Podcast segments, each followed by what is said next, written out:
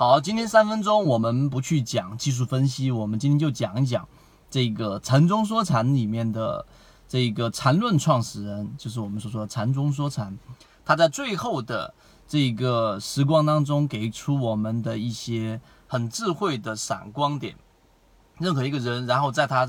呃，一生当中一定会凝结着很多这一个多多少少、大大小小的一些智慧的结晶。那么一般情况之下，会是在生命的最关键时刻，然后会爆发出来，会直接毫无保留的展示出来。这也是之前说的“人之将死，其言也善”，大概就是这个意思。那么为什么我会提到这个话题呢？禅中说禅，在他生命的最后一段时间，就差不多是在这个零八年的时候，然后写了博客，写完了他前面教你炒股系列之后，在最后他写了，是他整个治疗他淋巴癌的全程啊，全程过程当中的整个经历以及一些他的感受，那其中就包含着一个他说到的内容，其中有几个点，第一个。他一定要告诉给我们他自己本身的一种开放的心态，为什么呢？因为当时给他进行治疗的是一个祖传内部的一个治疗的方式，那。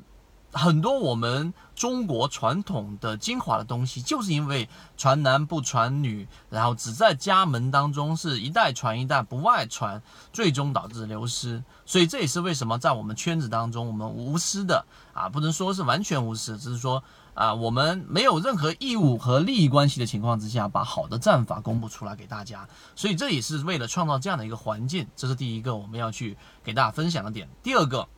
那就是他有一个弟弟。啊，他弟弟呢？他弟弟本身对于他来说，他这个禅宗说禅是很惭愧的，因为他大部分的生命和时光都投入在这个股票交易以及数学和他的事业当中，与家人的沟通非常非常之少。那他给他弟弟也产产生了一些啊童年的阴影。那这个事情也其实想。呃，给大家分享到，你可以看到近期像灯芯人在古巴里面，对不对？它非常火热，但是资金缩水的也非常非常大。但是你能看得出其中有一种痴迷。那作为股票交易，我们一直在圈子里面提倡的一个理念，那就是股票不是生活的全部，所以你还是要投入到一些别的事项当中去，让你的生命更加完整。啊，这个比较高的话题我们不多说，但是一定要注重啊，去多关心一下家人，不要完全沉迷于之中。因为股票交易在我们看来，就是刚才我们啊之前的完整版视频说过，它可能就是一个医生、一个律师，或者说是一个法官，